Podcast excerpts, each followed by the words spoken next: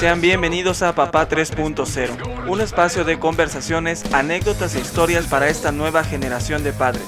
Aquí hablamos de nuestras dudas, miedos y frustraciones que surgen a partir del momento en el que sabemos que seremos padres. ¿Debo cambiar mi estilo de vida? ¿Debo continuar con mis proyectos? ¿Podré ser un buen padre? Yo soy Luis Salinas, padre de dos hijos y quiero invitarte a que formes parte de nuestra comunidad. En Facebook estamos como Papá 3.0 y en Instagram nos puedes encontrar como Papá 3.0 Podcast. Comenzamos.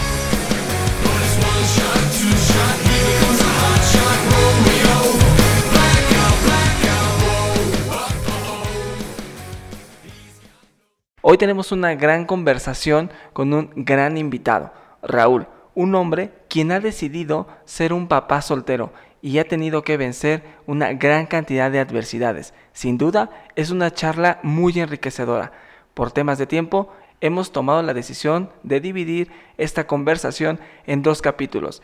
Te invito a mantenerte pendiente, escuchar esta primera parte y la próxima semana no te pierdas la segunda parte. Comenzamos.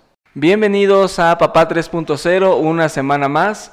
Espero la estén pasando bastante bien. Conmigo como cada semana está la conciencia. ¿Qué tal? Muy buenas tardes. ¿Cómo estás, Luis? Todo bien. Con noticias tenemos, tenemos un invitado esta semana. Perfecto. A ver, cuéntanos más o menos. Pues mira, les, les quiero presentar a, un gran amigo, eh, Raúl. Raúl es experto en marketing digital y análisis web. Es un, es un máster en la parte de análisis. Ha trabajado con marcas como Adidas, Ford, Nike y Banco Azteca.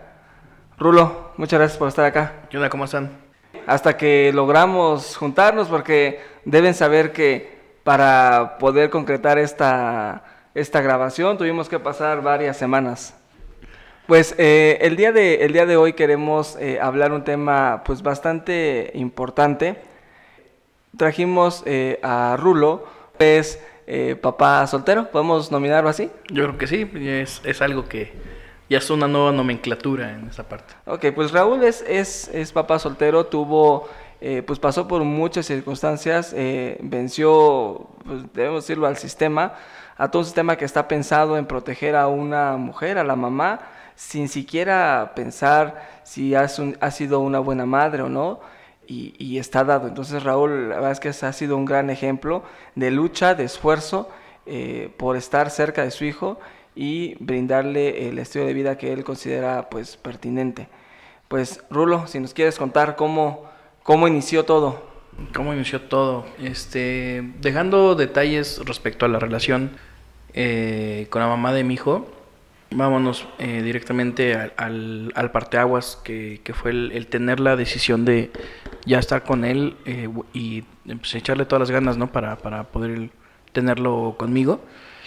Y todo empezó porque, pues digamos que mi hijo ya tenía, la calidad de vida de mi hijo ya había tenido un, ya un mal momento. Realmente quien cuidaba, o sea, yo me separé de la mamá de mi hijo cuando él tenía tres años. Y desde, desde ese entonces hasta los ocho años, eh, como es tradicional, sin, sin llevar las cosas a un plano legal, acordé con su mamá, pues yo eh, darle una pensión, un, dinero para, para, mi hijo, cada fin de semana tener la oportunidad de estar con él. Entonces yo pasaba por él, ya sea un viernes o los sábados, y lo entregaba ya el domingo por la tarde. Y las cosas iban bien, yo veía que el desarrollo de mi hijo iba bien. Eh, y cabe mencionar que en ese entonces la mamá de mi hijo vivía con, con, su mamá, o sea, con la abuela de mi hijo. Y realmente quien, quien cuidaba de él, pues era la abuela. ¿No? Porque la mamá de mi hijo, digamos que, pues tenía un, es de una personalidad todavía, eh, pues le gusta la fiesta, le gusta este, eh, pues salir a antros. Eh. ¿Qué edad tenías ahí? ¿Qué edad tenían ambos? Entre 24 y 25 años.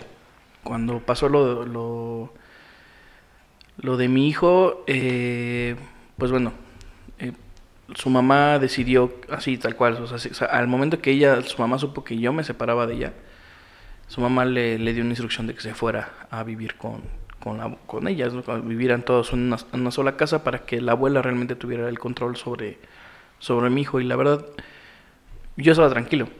¿Pudieras decir que esto era una especie de matriarcado? Totalmente. Donde, donde la abuela llama entonces a, a- ya no está la figura paterna, entonces manda a llamar a su hija con su hijo y dice yo asumo el, control, el rol de, de la líder de la familia. Sí, en sí esa familia en particular eh, constaba de cinco personas, de las cuales cuatro eran mujeres y las cuatro eh, eh, sobre el matriarcado, ¿no? O sea, las cuatro se hacían responsables de sus hijos y el, y el hombre se hacía cargo de, de sus hijos. O sea, el único hombre de la familia también se hizo cargo de...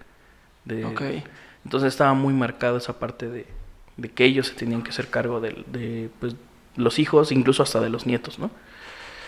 Mm, cuando pasó el, pasó el tiempo, la, la mamá de la, la vuelta de mi hijo fallece y eso fue el, el- el- realmente pues el donde empezó todo la, el cambio de vida de mi hijo. Mi, la mamá de mi hijo pues eh, era un tanto irresponsable en la cuestión de los trabajos, nunca tuvo un trabajo estable y dependía completamente de la pensión que yo les daba. Quien sostenía esa familia era la abuela Y yo. y tú. La abuela Ajá. fallece, entonces pues se quedan sin un sostén, sin, sin algo que le dé equilibrio. ¿no? Ajá, exacto. Entonces tu ex esposa, pues eh, decías que le gustaba la fiesta todavía, eh, y pues fallece su mamá y le da con todo a la fiesta y se empieza a olvidar de, de tu hijo. Pues sí, realmente, o sea, yo incluso me separé de ella por la fiesta. O sea, llegó un momento en que yo dije, eso no puede seguir así. O sea, tengo que primero estar bien yo y tener eh, salud, empleo estable, establecerme mejor. O sea, ya tenía un trabajo estable, pero pues las desveladas, el, el- el llegar cansado, el, el- las discusiones, pues hacía que yo rindiera mal en el trabajo. Entonces necesitaba hacer un cambio drástico para poder eh, brindar con seguridad algo a, a mi hijo, ¿no?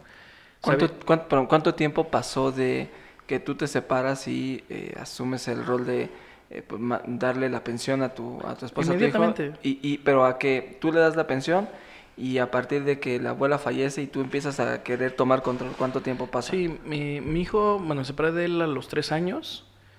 Eh, tuvimos una. Esta parte de estarnos viendo cada fin de semana hasta los seis. A los seis años, la abuelita de mi hijo fallece.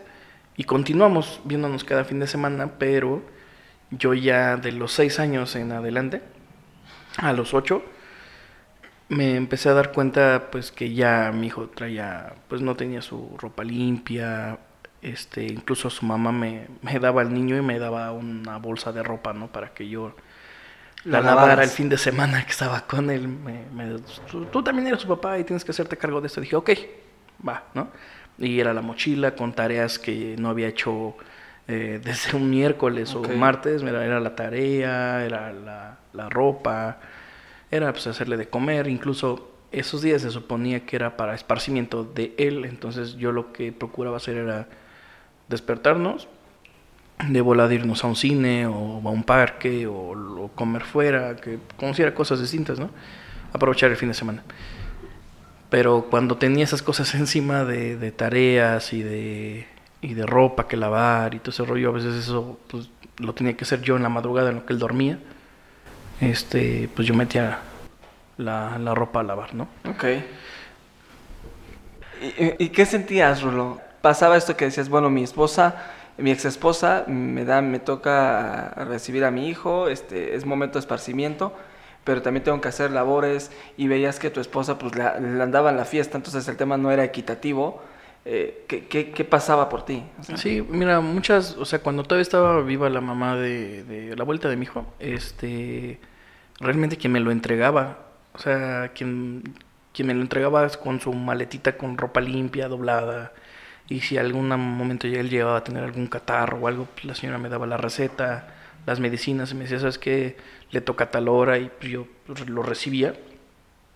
Y pues eh, llevaba a cabalidad, ¿no? El- la, la parte de, la- de darle los medicamentos, ¿no?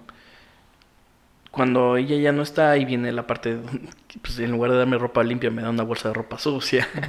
y, y toda esta parte, pues que sentía, pues de alguna forma era, si yo quería que mi hijo tuviera ropa limpia, pues era por mí, o sea... El sentido de el sentido- no puedo dejar que esto siga, siga igual. Ajá. Entonces dije, si no cabe en ella, tiene que caber en mí. Y siempre fue así, pero eh, sigue siendo lo mismo, solamente que separados, ¿no? La Ok. misma, la el mismo cuento, solamente que ella en su casa y yo en la mía, ¿no? Ok. ¿Y qué, qué pasa después? O sea, ¿qué, qué es lo que detona que tú empieces a querer luchar por la custodia de, de tu hijo? Eh, todo derivó de enfermedades. Enfermedades y cuestiones eh, de inseguridad que yo le notaba a mi hijo. Eh, le daba miedo a la oscuridad, le daba miedo... eh, también cuando comíamos, comía de una manera un poco desesperada y eso me, me- llamaba la atención, ¿no? Que no lo hacía antes y después lo empezó a hacer.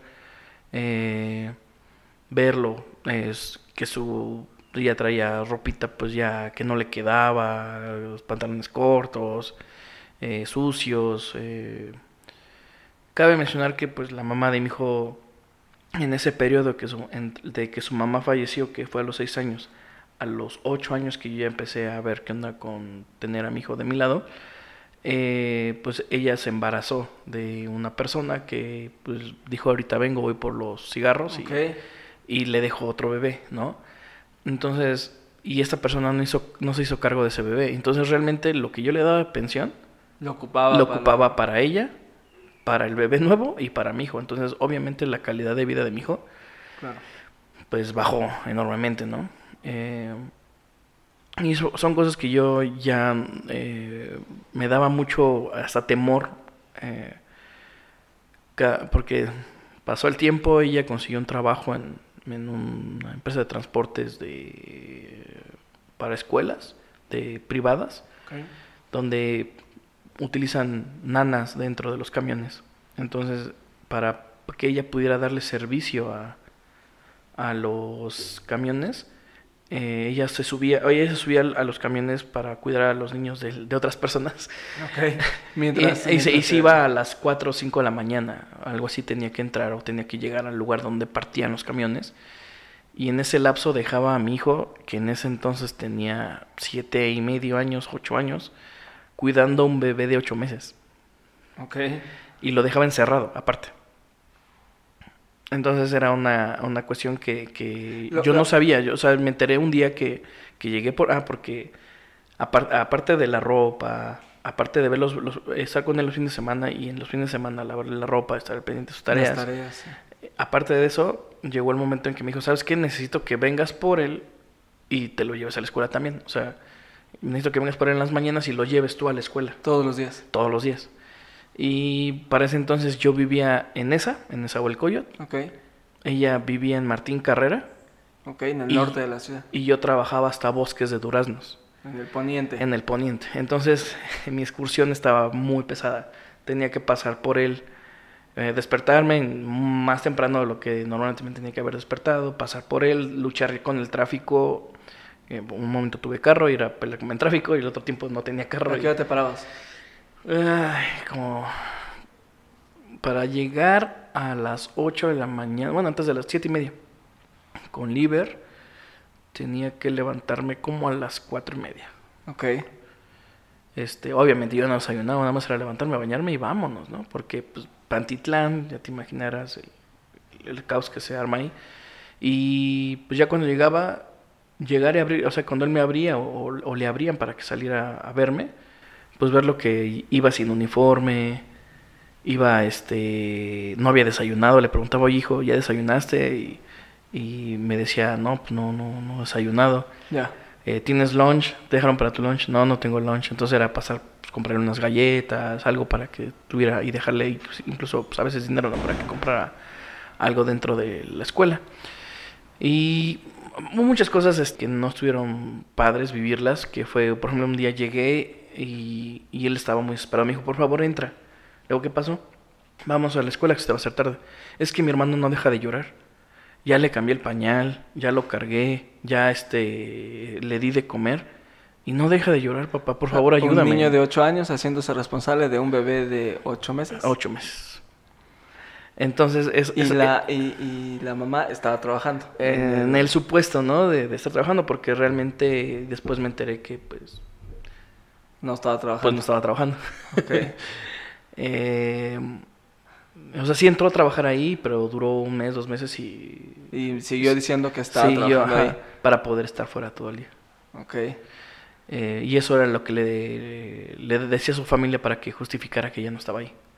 Ah, pero cuando se dieron cuenta que no tenía dinero, Claro. Para las cosas. Sí, sí, sí. entonces dijeron, no estás haciendo, o sea, o estás haciendo trabajar o no estás haciendo trabajar, ¿no? Entonces, bueno. Entonces, ese tipo de cosas, eh, por ejemplo, eso de, de cuando llegué y él estaba muy preocupado por su hermano y que no lloraba, que no paraba de llorar y eso, pues me quedé así, órale, ¿no? Incluso yo me tuve, tuve que meterme a su casa y ver al bebé, ¿no? Pues dije, pues algo le estaba pasando, ¿no? Y no, no le estaba pasando nada al bebé, pues igual estaba inquieto nada más. Cuando su familia vio que entré a esa casa, me dijeron, pues ¿a dónde vas, no? Y le dije, no, es que pues, así está pasando las cosas allá arriba, en, en- en el Claro. cuarto donde ellos vivían. Ayúdenle a mi hijo, ¿no? Y dijeron, sí, sí, que se vaya a la escuela y ya nos- nosotros nos hacemos cargo, ¿no? Entonces ya eh, salí con mi hijo y él iba nervioso De haber dejado. de haber su dejado a su hermano llorando, ¿no? No sé, eran cosas que yo dije, no, esto no lo tiene que vivir un niño, ¿no? O sea, no son sus responsabilidades. Y, y tú ya estabas, eh, tu rol ya era como si tuvieras la custodia de tu hijo, porque ya ibas a dejarlo todos los días, hacías las tareas con él, este, estabas con los fines de semana, lavabas la ropa, hacías las tareas atrasadas, pues ya estabas en- enrolado en el, como si tuvieras la custodia, no teniéndola y teniendo que hacer trayectos infames. Y, y además dando un recurso que quizás llegaba diluido a, a lo que realmente ocupaba tu hijo. Sí, eh, económicamente siempre fue una discusión, o sea, eh, cuando esta persona que quien la embarazó se va y que ella ya dio a luz, incluso cabe mencionar que yo le hice el favor de darla de alta en el seguro Para que pudiera tener al bebé en el seguro social por medio de mi seguro social, pero- O sea, la- como concubina. Para cubrir la parte de salud, pues Ajá. dices, bueno, está bien, te Ajá, registro. exacto, o sea, doy de alta a mi hijo, este, pues hola, tú también, ¿no? Porque sé que vas a pasar por un proceso. Eh, la apoyé con eso, la, la apoyaba lo más que podía, ¿no? Eh, a, mi, a mis alcances y a lo que creo que es justo, eh, hice lo, lo que tenía que hacer. Y entonces un día decides ya hacerlo de frente y, e ir por la custodia de tu hijo. O sea, Mm, no fue legales. no fue tan así no, no fue realmente irme con todo no o sea creo que en, en ese entonces en esa etapa de mi vida todavía tenía eh, mucha tolerancia a- era una persona muy resiliente a- hacia las partes emocionales hacia di- digamos eh, coloquialmente hacia el gandallismo no la gente era mucha gente era muy aprovechada muy gandalla Muy y permisivo eras. y ¿no? yo era muy permisivo, o sea, como mm, la resiliencia que tenía ante ese tipo de cosas, pues no me importaban tanto, ¿no? Tenía que hacer lo que tenía que hacer y así me educaron y, y así lo, lo, lo hice. Pero, pues bueno, el, el- la gota que derramó el vaso fue una vez, o sea, en el... Me llegué a quedar sin trabajo, un día me quedé sin trabajo y pues la mamá de mi hijo pues luego, luego se puso de puntas porque le, le hablé inmediatamente, ¿sabes que ya no había dinero de. O sea, le- yo le hablé, o sea, sabes que acabo de perder el trabajo y a partir de hoy te digo que no voy a tener dinero para, para darte, ¿no? Lo de lo del niño. Pero en cuanto yo encuentre trabajo, pues ya voy para allá. Tú sabes que nunca te fallo, nunca, o sea, nunca le fallé, nunca, nunca, nunca, falló eh, mi dinero que le pasaba yo a mi hijo. Eh, entonces, y ahí empezó como un, una alerta de parte de ella, ¿no? De pues algo, ¿y ahora qué voy a hacer, no? Y la primera que la primera quincena que nos quedamos que yo no tuve trabajo y que yo no le di nada pues me, me, me dijo "Oye, vamos a ver vamos a platicar entonces ya platicamos y le dije sabes qué Eh, pues las cosas siguen así no no en 15 días no pude conseguir trabajo pero en cuanto yo tenga órale pero te, te sugiero algo te, te propongo algo yo me hago cargo de mi responsabilidad y tú hazte cargo de tu responsabilidad hablando yo me hago cargo de mi hijo y tú hazte cargo del tuyo, ¿no? O sea, Claro. y yo creo que eso es más justo. Para ese entonces ya sabías que no trabajaba, todo, que, que- Ya, yo ya sabía que no trabajaba. Ok. Pero para esto ella ya estaba saliendo co- con otra persona. O sea, un ter- ya, ya, O era, ya, o- no era el papá de... Yo no, yo no estoy juzgando su vida, pero digamos que esta persona también le tuvo otro, meses después, tuvo otro bebé con esta persona y le aplicó la misma, ¿no? Ok, entonces ya era un patrón. que- Era, ya era un patrón sí. que yo vi que dije, ojo, ¿no? O sea, Claro. esto ya, esta, esta bomba va a volver Ahora tu ¿no? hijo iba a cuidar dos, ni- a dos, a dos bebés. Ajá. Entonces dije, no, esto eh, fue ahí. Aguas, esto puede volver a pasar y no está bien.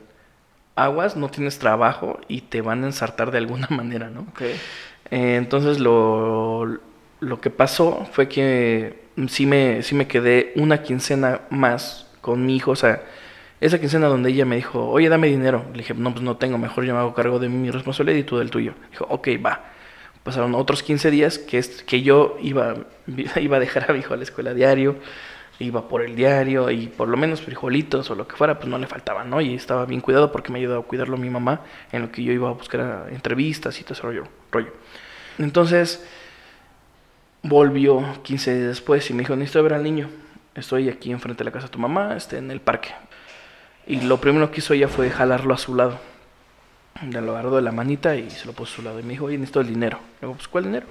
Pues lo de esta quincena, ¿no? y tú lo has tenido. tú lo Luego yo tuviste. le dije, pues toda esta quincena lo he tenido yo, ¿qué dinero es que tengo que dar? Dice, no, pues ya sabes, lo de siempre. Le digo, sí, pero si esta quincena ha estado conmigo, ¿por qué te tengo que dar algo, no? En eso habíamos quedado. Y me dice, pues, este, pues me lo llevo entonces. Si no vas a dar nada, me lo llevo y no lo vas a volver a ver nunca, ¿no? Ahí me pegó como la parte del chantaje. Y ahí fue lo, ahí, ese fue el día negro, ¿no? Que hay muchos casos, ¿no? Yo he sabido de eh, varias que, que siempre está el chantaje en si no me das dinero, no lo vuelves a ver. Ajá. Si no haces esto, ¿no? Este, esta quincena no lo ves, esta semana no lo ves. Sí, eso. Y pareciera la constante de condicionar, como si te afectaran. El- y el único afectado, por supuesto, eres tú, pero el más afectado de todo es el hijo que no termina de, se está, está, está creciendo, se está desarrollando y no termina todavía de entender qué es lo que está pasando y por qué puede ver o no a sus papás. Sí, los roles de la familia. El Claro. rol del rol de la mamá, el rol del papá y él su rol como hijo.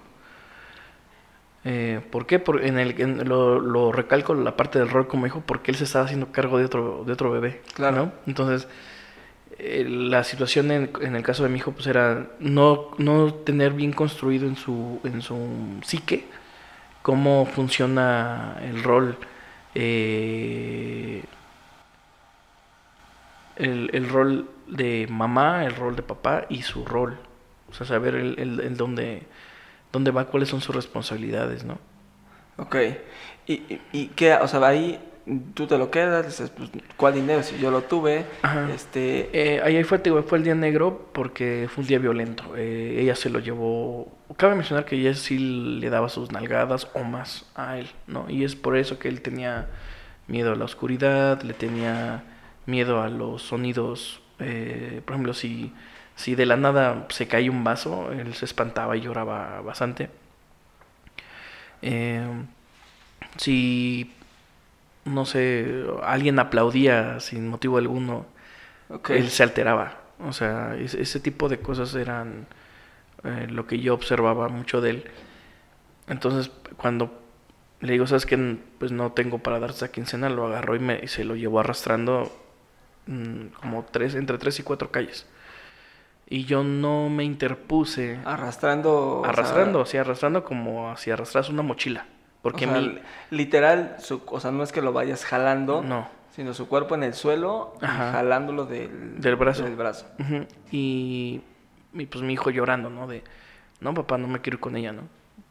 Ok. No quiero estar con ella, no me quiero ir, yo estoy bien contigo, estoy bien contigo y con mi abuelita. No me dejes con ella. Y la impotencia mía de, de no poder hacer nada, porque si me entrometía yo físicamente a forcejear, uno, podría yo lastimar a mi hijo, ¿no? Dos, si por casualidad eh, alguien me veía, X persona, Sí, hombre, y veía que el- estoy siendo violento o Sí. forcejeando con una mujer, pues no iba a faltar el valiente que le hubiera querido hacer el favor a ella sin saber el contexto Sí, de lo que estaba correcto. pasando, ¿no? Entonces, yo, mi, mi, mi sentido común era busca una patrulla, ¿no? Este, y por más que volteaba por todos lados no pasaba ni una, ni una patrulla. Este, hasta que agarró, se metió un taxi, se lo metió a fuerza, eh, lo empujó porque mi hijo se agarró del, del marco de la puerta.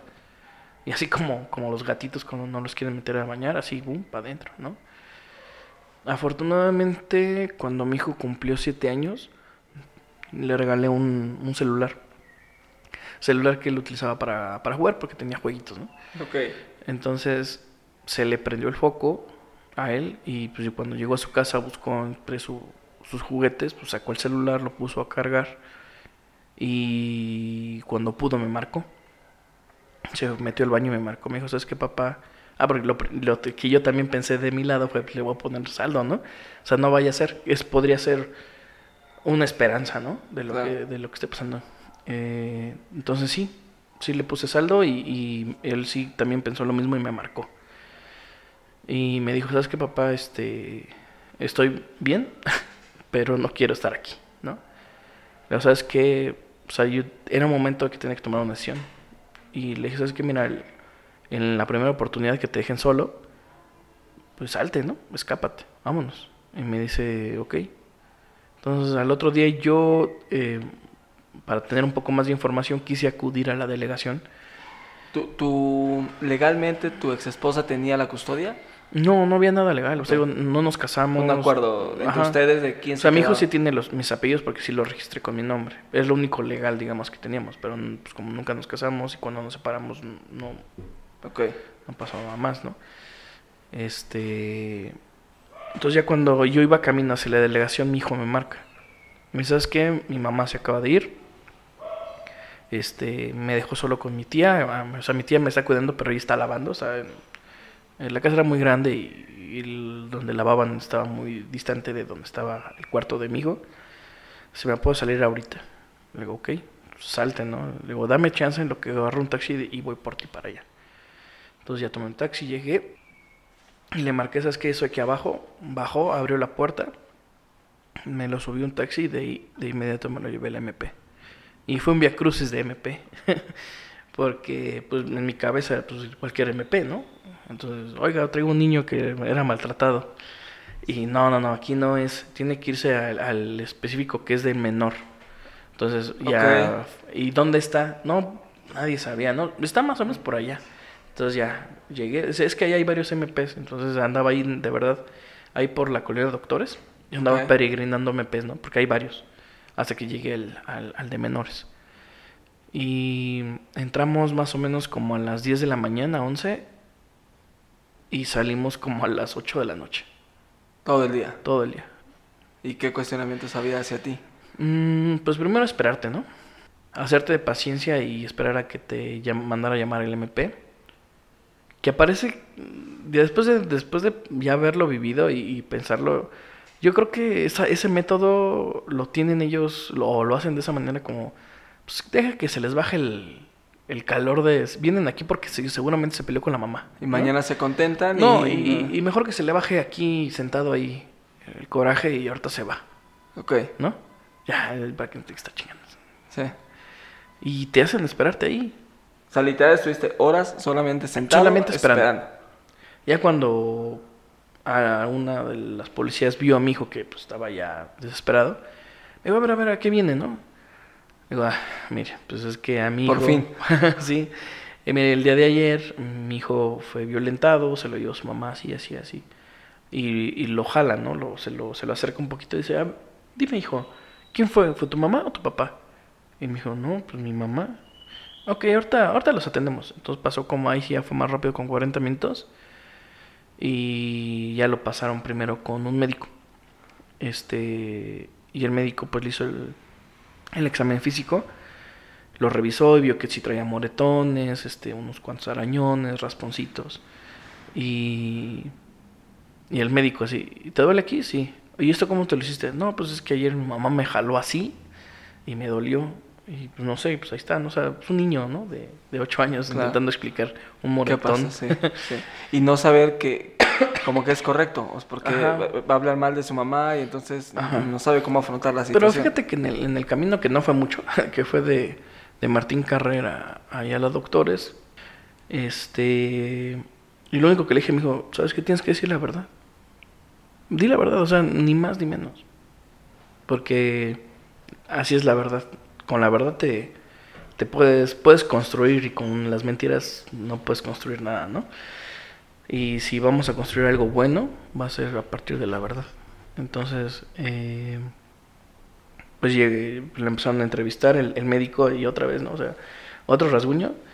¿Y cómo te hiciste eso? No, pues es que me, la puerta del taxi o no sé, el piso, me raspé, me rasguñé. ¿Y quién fue? ¿Tu mamá tu papá? Todo, todo, todo, todo fue así, ¿no? En ese entonces, eh, a lo que tengo entendido, ahorita ya cambió. Eh, existía la, la que era la. Un término legal que le llaman. Uh, el, el, significado es que tú influyes sobre el pensamiento de tu hijo. Ok. ¿Sale? O sea, tú, tú lo aconsejas para que se ponga de tu lado. Y, y era un término, o ese, esa parte se tomaba en cuenta para los juicios. Entonces, pues determinar eso a nivel juez o a nivel MP, pues les llevaba muchísimo tiempo de investigación. Por eso los juicios eran muy largos. Y dependía quién tenía la custodia de los niños, eh, casi siempre salía a favor, ¿no? Ok. Entonces, eh, pues bueno, ahí empezó todo el Via Crucis legal, porque yo pensé que ahí ya se iba a resolver todo y para nada, apenas se iba empezando todo. ¿Cuánto tiempo pasó de ese momento en el que inicias esta pues batalla por la custodia de tu hijo hasta que un juez te dice que legalmente la custodia es, es, es para ti? Pues mira, fueron dos caminos que intenté. El, el, primer, el primero, que fue cuando estaba ahí en el MP, pues era una cuestión eh, judicial, porque es la violencia hacia un menor. Okay. Entonces, judicialmente procede de manera penal. En, y no había considerado la parte de lo familiar. Entonces, pues, ya después del médico, siguió esperando, diciendo como unas dos horas todavía más. Hasta que nos atendió la MP, la, la, directora, incluso la mera mera de ahí. Nos atendió y otra vez, ¿no? Y mi hijo ya, después de tanto tiempo en el mismo lugar y con preguntas a modo, este, ya estaba como esperado. A modo de ser inducidas Inducidas, hacia que era, eran preguntas. tú eras el que yo era el violentaba. que violentaba. Ajá. Eran pre preguntas inducidas hacia. ¿Y por qué te lo hizo tu papá? No, no fue mi papá, fue mi mamá. O sea, él, él, afortunadamente se puso muy abusado y. O como que se esperaba y razonaba, decía, como que la pregunta no me hace sentido. O incluso sí me, sí me acuerdo que él repetía, ¿y por, por qué me preguntan así? ¿No? Ya les dije que fue mi mamá, ¿no? Era una y otra y otra y otra hasta que pues ya la eh, mi hijo le dijo es que yo la verdad estoy bien con mi mamá, con mi abuelita y con mi papá es con ellos estoy bien. Yo me quiero quedar y le preguntó así directamente la, la MP con quién te quieres quedar con tu mamá o con tu papá con mi papá. Ok ¿por qué? pues porque ahí como bien o sea su primer su primer este que lo primero que dijo fue es que ahí como bien ahí me cuidan y, y me siento bien entonces dijo, ok. Entonces, si llega a pasar lo mismo, te pido, le dijo a, a, a, mi hijo, que te acerques a un policía y le digas, es que yo quiero estar con mi papá. Mi mamá me está llevando y no me quiero quedar con mamá. Me dijo el MP que me quedaron. O sea, fueron instrucciones que, que ya hasta las 8 de la noche, más o menos 9.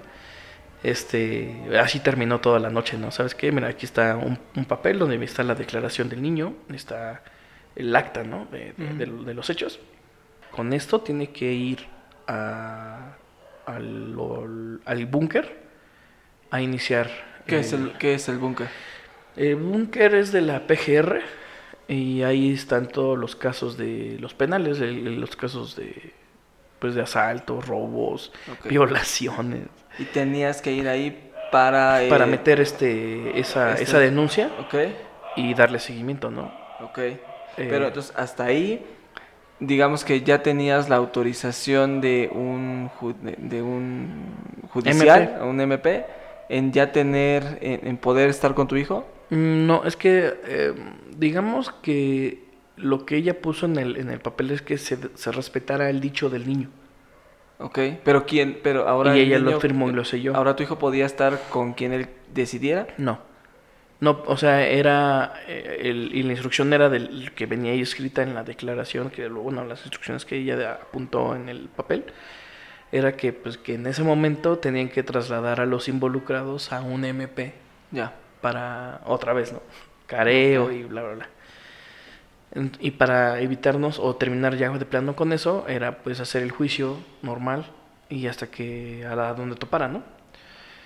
Entonces llego yo a- al otro día, llegué ahí al búnker, me asignaron un escritorio, eh, me atiende otra MP y lo primero, o sea, cuando leyó el, el, el papel, me dijo, ¿es en serio? Sí, mi hijo quiere estar conmigo y es por su bien, por su seguridad. Y tiempo después, o sea, me enteré que la señora esta también la estaban dejando Y la MP también estaba pasando por un proceso de, de, pues, judicial con su ex esposo para quedarse con la custodia de sus hijos. Entonces yo creo que ella veía reflejado en mí al enemigo, ¿no? No sé, quizás es algo que me estoy imaginando, pero la parte penal en el búnker fue una tortura total eh, para la parte tanto de mi hijo como mía. Eh, en ese periodo, en ese, eso duró un año. eh, después de haber estado ahí como dos semanas, contacté a un abogado y me dijo, es que también puedes levantarlo por, por la parte de lo familiar, que ahí sería violencia a un familiar y a un menor. Le dije, ah, ok. Este, pues dice, de este lado, pues sí, se tiene que pagar, ¿no? Se, se supone Ok. que el, Que el, el- el- abogado es el que te da el eh, gobierno. El abogado que te da el gobierno es el MP. Ok. Él es el que te atiende tu caso y él presenta tu caso ante un juez y el juez ya decide. Pero el MP, digamos que funge como tu, abo- tu abogado, se supone que debería ser así. Y en lo familiar no es así. Tú sí tienes que contratar a un abogado. Si quieres, o sea, tú lo puedes hacer solo. Pero si quieres que tenga ma- mayor efecto por cuestiones de terminologías y cosas de, de abogados, y tiempos y mañas, ya sabes, que no, pues, sabes que hay que sacar tres copias de una vez para que no te hagan dar tres vueltas, pues es que ellos ya saben cómo se maneja, ¿no? Entonces, para evitarte todo eso, pues mejor contratas un abogado, que eso fue mi caso, y me ayudó mucho esta persona, mucho, mucho, para, para darme un panorama de cómo eran las cosas y la realidad, y, y desde un principio me dijo, es que Raúl, el sistema está hecho para favorecer a la mamá va a costar trabajo. La verdad, esto va a costar trabajo. Y, es que, amigos, pónganse un poco a pensar, de todo su círculo, seguramente tienen familias en donde ya no viven el papá y la mamá junto con sus hijos y, y ya son estos nuevos roles de familia, pero piensen un poquito de cuántos conocidos tienen en donde sea el papá el que se queda con la custodia de sus hijos. Les aseguro que son contados con una mano quizás de cientos.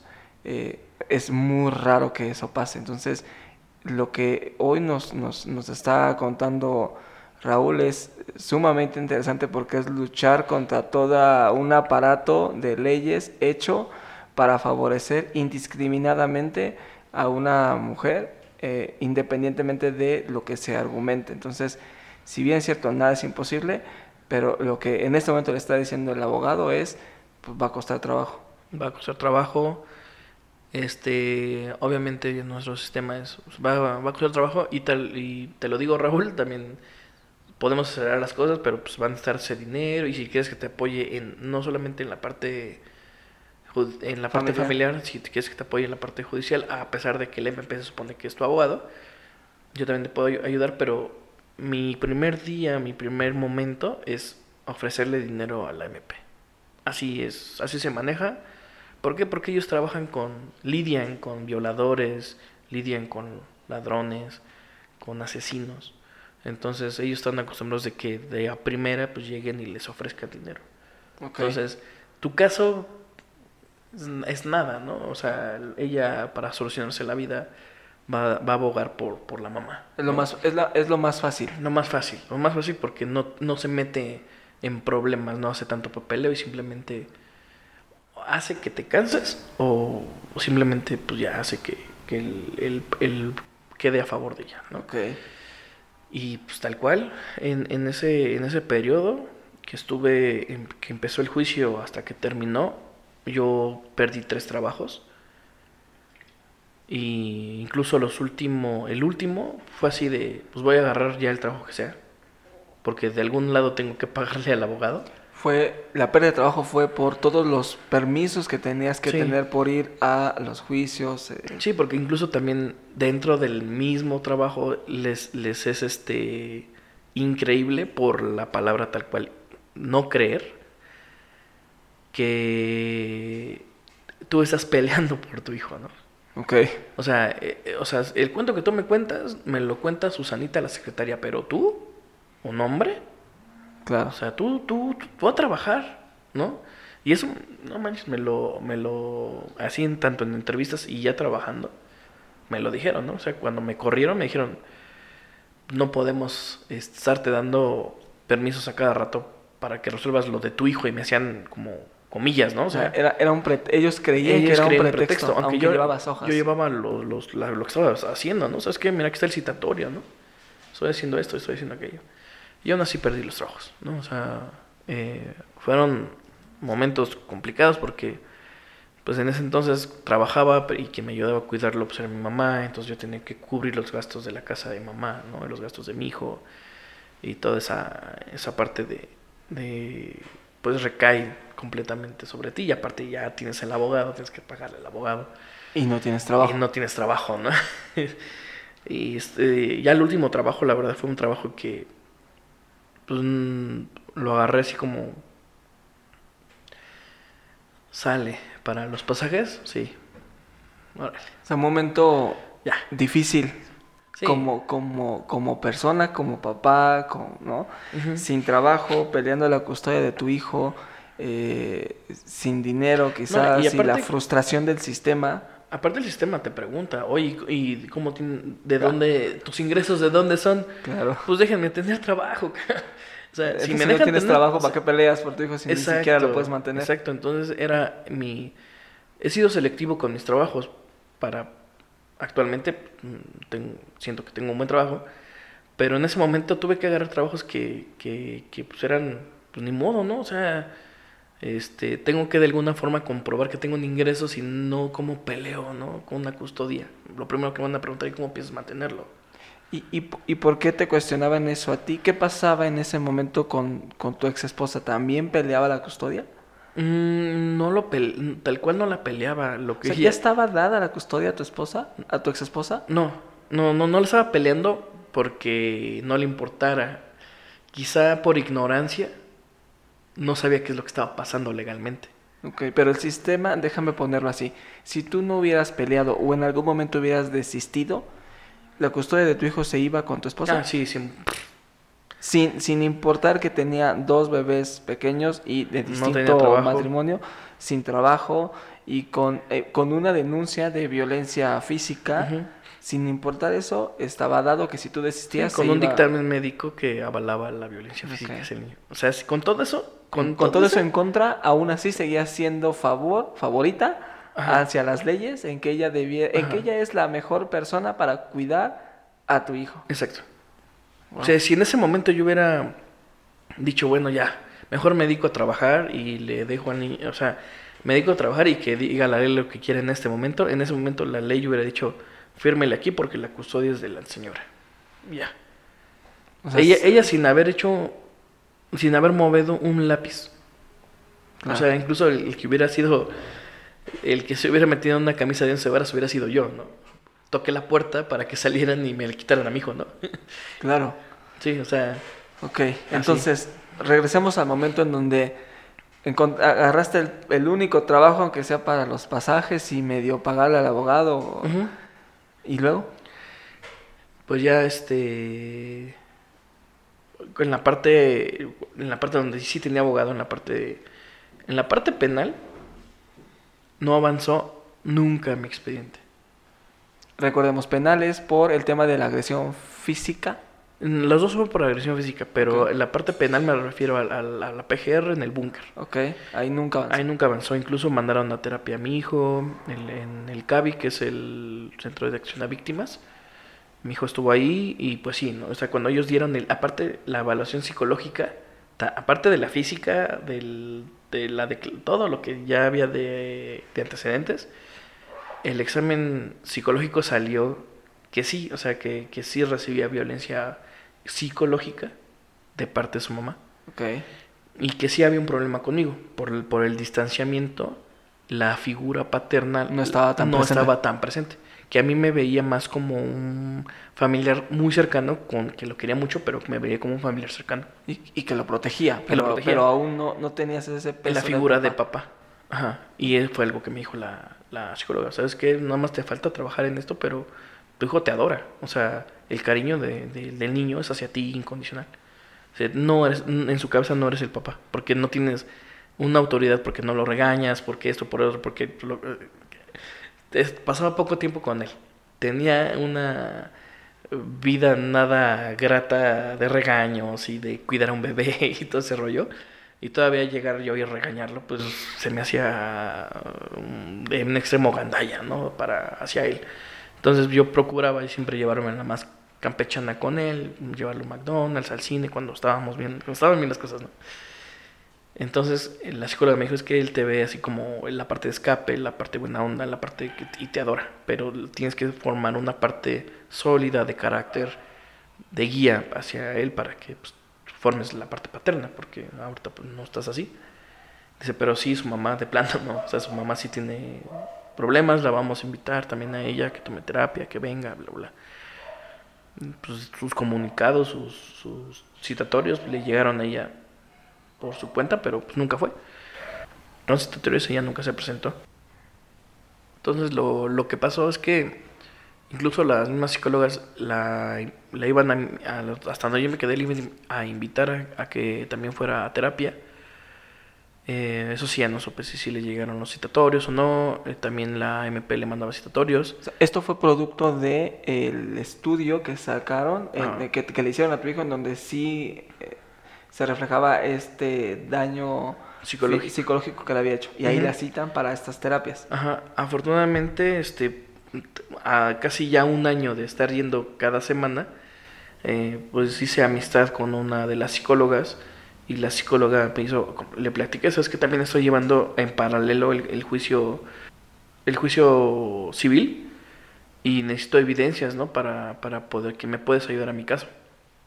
Entonces me sacó una copia del- de los resultados del, del- del estudio psicológico que le hicieron ahí en el CABI y pues venía validado por los mismos sellos, sellos del gobierno y todo, ¿no? O sea, es una institución, no es un particular. Y es, son, son este, es el centro de atención a víctimas, pues es lo más importante o la figura más importante que tienen para las valorizaciones. Entonces al yo tener el, el certificado, fue una herramienta muy fuerte para que yo se la di a mi abogado, al que sí lo tenía trabajando en paralelo en lo familiar, y, y con eso pues él pudo avanzar más, ¿no? Con, con el juicio. Eh, todo eso duró un año, casi un año cerrado. Este, y pues bueno, ya el, desgaste emocional, el desgaste económico, el, desgaste familiar, ¿no? También traer a mi mamá del tingo al tango. Liber ya estaba muy cansado, mi hijo ya se, era, se ponía nervioso. De, es que vamos a ir al, al, al MP o vamos a ir a- al, al edificio de lo familiar y él decía, híjole. ¿Y hasta qué momento tú crees que es sano para luchar por algo que tú, de cierto modo, lo estás viendo que lo necesita?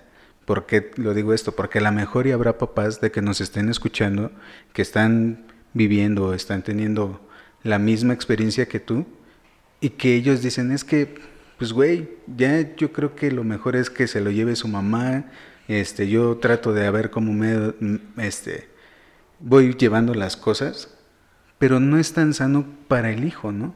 ¿En qué momento tú, tú, no, tú te mantienes tan firme como para que todo este proceso de un año, año y medio desde que empieza, termine ya estando con tu hijo? Eh, la decisión, digamos, me, quizá me escuché muy emocional, pero si yo no veía que mi hijo se doblara, yo no me iba a doblar, ¿no? O sea, si él todavía estaba dando batalla, yo por qué me iba a doblar, ¿no? A pesar de, de, lo, de lo cansado que yo lo veía y lo esperado, pues él ve, yo veía que él decía, bueno, espero que ya, o sea, él, ya hacía su, su, idea de que pues igual ya nos van a dar el papel, ¿no? O sea, él tenía la idea de que nos iban a dar un papel y esa era su... Y ya con eso voy a estar bien contigo, o sea, era lo que él finalmente, como su resultado de todo eso iba a ser eso. Ok, o sea, tenía muy claro cuál era la batalla y el Ajá. objetivo era tener el papel. En, en nuestro caso sabemos que acreditaba que tenías la custodia Ujú, legal de tu exacto. hijo. Ok, entonces todo esto duró un año. Un año, sí, fue un año, este, pa- pasaron citatorios de parte de lo familiar, de, y en donde tenemos que estar los dos, nos, te- nos tiene que carear el, el juez, a la mamá y a mí, y nunca llegó, o sea, faltó, fueron como cinco citatorios, entre cinco y seis citatorios, a uno llegó tarde, y el último, que fue donde ya dio la sentencia el juez, también llegó tarde. O sea, lo- y todos los demás faltó. No fue. Entonces, ¿Y la juez era, era hombre? era hombre. Ok. Era hombre, pero tenía trabajadora social mujer. Este. Y psicóloga mujer. Y los tres, cada vez que mi hijo iba, se reunían con él. Y a puerta cerrada. Y otra vez cuestionamientos, cuestionamientos. Y cómo te están tratando. Y qué te dan de comer. ¿Por qué te quieres quedar con tu papá? O sea, cada que iba mi hijo, por eso él ya estaba muy cansado. Es, es que me hacen responder las mismas preguntas siempre y no sé si en alguna la vaya a regar, papá. Y tire por la borda todo Ajá, por lo que él- tú has él- luchado. entonces porque ya- ya, cargaba. Ya cargaba o sea, con, con peso, entonces eh, ya estaba cañón. O sea, a pesar de que había ya una prueba psicológica, a pesar de que ya había una prueba médica, a pesar de que ya había una denuncia, a pesar de que ya había todo, te digo, si en ese momento yo hubiera dicho, bueno, ya ahí muere, la custodia se la dan a su mamá, ¿no? A pesar de que ya no había, no había ido ningún citatorio, no había movido ni un solo lápiz, Había llegado tarde. había llegado tarde, este, ella hubiera podido ganar, ¿no? El día que ya fue el juicio, este, mi abogado me, me recomendó, me dijo, ¿sabes qué? Si las cosas salen favorables, pide una pensión. Le digo, no, pues no, no, pídela, porque si las cosas fueran al revés, Raúl, si el mundo fuera al revés, en el que tú estuvieras del lado de ella, si tú te quedas con el niño y ella lo quiere, o sea, si tú quisieras ver al niño, a fuerzas, a fuercitas, tendrías que darle dinero para que te lo permitiera ver. Y es la única manera en que ambos queden con eh, responsabilidades y obligaciones. Obligaciones y derechos. Si ella tiene una obligación, que la cumpla para que tenga su derecho. Porque la vida, si las cosas fueran al revés, tú tendrías que hacer, mover cielo, mar y tierra para poder dar ese recurso a tu hijo si no, no lo verías. O sea, hay que ser parejos. Que tenga una responsabilidad. O sea, pide lo, de la- lo más mínimo, pero que se haga responsable. Y aquí entra también mucho lo que hablábamos al principio, ¿no? Esto es un sistema que está viendo por la mujer y que de cierto modo discrimina al hombre, ¿no? Porque, bien dicen, a lo mejor y Raúl no estaba buscando algo de ella, no estaba buscando ni dinero, no estaba buscando ni que se acercara si ella no quería o si no era sano para él, tampoco lo estaba buscando. Simplemente yo creo que aquí habla mucho del, del amor que, que se tiene uno como padre, porque a veces se puede catalogar de que nosotros como hombres no sentimos. Y cómo no, chinga, ¿no? Si nos parte el corazón ver a nuestro hijo mal, o mal comido, o mal vestido, o que no esté dentro de los parámetros bien, ¿no? No, pues el día, el día negro, el día que les digo que él se, que yo vi cómo se lo llevó arrastrando tal cual como mochila. No, ese día yo quería pues, golpeé paredes, pateé pa- paredes, este, grité y me- lloré, lloré muchísimo en mi cama y una desesperación cabrona, ¿no? O sea, eh, es- están madreando a tu hijo frente a ti, no puedes tocarlo, güey. Claro, no puedes. No puedes meter las manos, decir ya estuvo o no. O puedes decir ya estuvo, pero nada más verbalizarlo porque a ella le está valiendo madre, ¿no? Claro. Cuéntame, cuéntame esos últimos momentos, minutos. Asumo que estabas en, en- con el juez. Y Cuéntame esos últimos minutos en donde el juez termina dando el dictamen a favor tuyo. Sí, fue algo de, también de película. Porque el, juez, así, ya estábamos los dos. ella llegó tarde, pero sí la dejaron. O sea, el juez dijo, bueno, que pase, porque tengo que hablar con ella. Y lo primero que le dijo el juez a ella fue, señora, créame que yo la quise ayudar. Yo la esperé, pero usted no se dejó. Dígame, ¿por qué no vino? No, pues es que trabajo y vivo lejos. Y me volteó a ver a mí el juez. Me dijo, ¿usted trabaja? Le digo, sí, y en el periodo que ha durado este juicio, he perdido tres trabajos, ¿no? y he visto, visto la forma en cómo tener otro para poder seguir con esto, ¿no? Ok, ok. Este. ¿Qué más, señora? No, es que mi otro hijo, ¿no? Y ella iba embarazada. En ese entonces ella iba al- ahí a- con el juez embarazada y con otro bebé, ¿no? O sea que era medio conejo, ¿no? Porque, pues, no manches, ya con... De... ¿Cómo se llama tu bebé? ¿O tu hijo? Liber. Después de él, ¿cuántos hijos tiene? ¿O cuántos Tiene hermanos dos, tiene? tiene dos hermanos más. O sea, dos chavillos. Un niño y una niña. No manches, y, y de todos, este, con papá diferente para que no se peleen por Para ahí. que no se peleen, cada quien tiene el suyo. No, está, está perfecto. ¿Y, y, y qué pasa esos últimos minutos? Llega tarde, yo te quise ayudar. Yo y- te quise ayudar y todo. Este, entonces, por todas las pruebas, porque aquí hay una prueba psicológica, está esto, o sea, se lo dijo, ¿no? Está todo esto. Pues el señor es el que va a tener la, la custodia del niño. Y ya empezó como la parte de la negociación. Por lo mismo que en ese entonces mi hijo tenía 8 años, eh, mi, mi temor era de que se lo volviera a llevar. O sea, que, el juez le diera chance de que se quedara con ella un fin de semana, o los fines de semana, cada, como no es, ¿no? cada 15 días se quedan los fines de semana, es lo normal, ¿no? Dije, no, pues qué tal si en una de esas se le bota la canica y se lo lleva, y me quiere chantajear con dinero, ¿no? Entonces yo le pedí al juez, no sé que, pues sí, que lo vea, dos, tres veces si quiere, pero frente a mí, tengo que estar yo ahí, por seguridad de él, porque ahí está el antecedente. Y el juez dijo, ok, así como que me pe- peló los ojos para arriba y ok. Eh, Anótele ahí, ¿no? Que el señor tiene la custodia y que las visitas van a ser en presencia del señor, eh, sin, la sin el limitativo de convivir o no, o sea, que yo estuviera presente conviviendo o no con, con ellos, ¿no?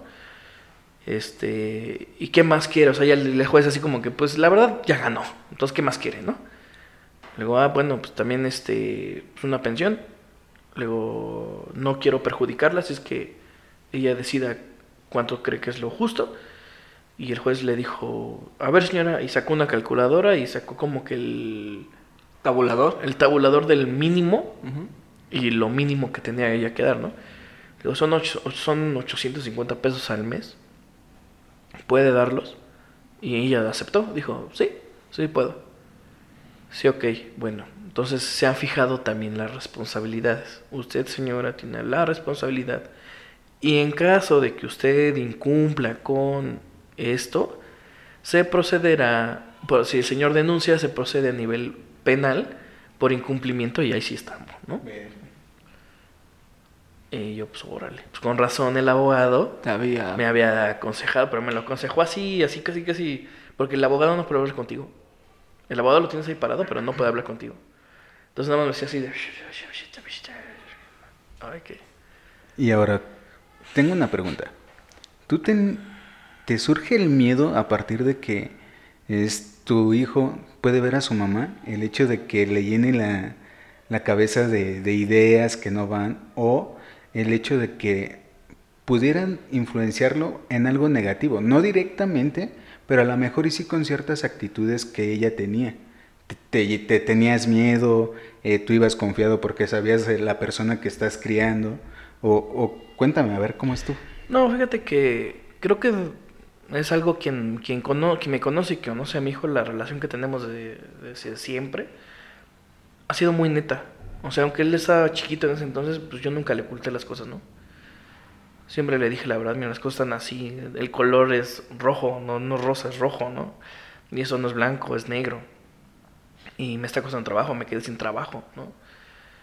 este, me quedé sin trabajo, pero no hay bronca, mira, hay lo necesario, hay leche, hay pan, hay esto, no vamos a poder ir a Six Flags, no vamos a poder ir al cine tan seguido, o voy a tener que este, pedirle el DVD a tu tío y ahí vemos películas, ¿no? Pero pues, vamos a llevándola más tranquila porque la situación es así. Entonces siempre, siempre he tenido esa comunicación con él. Entonces eso me llevó a, a, no tener miedo sobre lo que lo pudieran influenciar. Después de, de, un año de este proceso y cuando el juez eh, te dice que tú eres eh, la persona que tiene la custodia legal de tu hijo, te convierte a, partir de ahí en un papá soltero oficial. Ajá. ¿Qué sigue ya ir por mi playera. Exacto. ¿Qué sigue a partir de ahí? La próxima semana no te pierdas la segunda parte.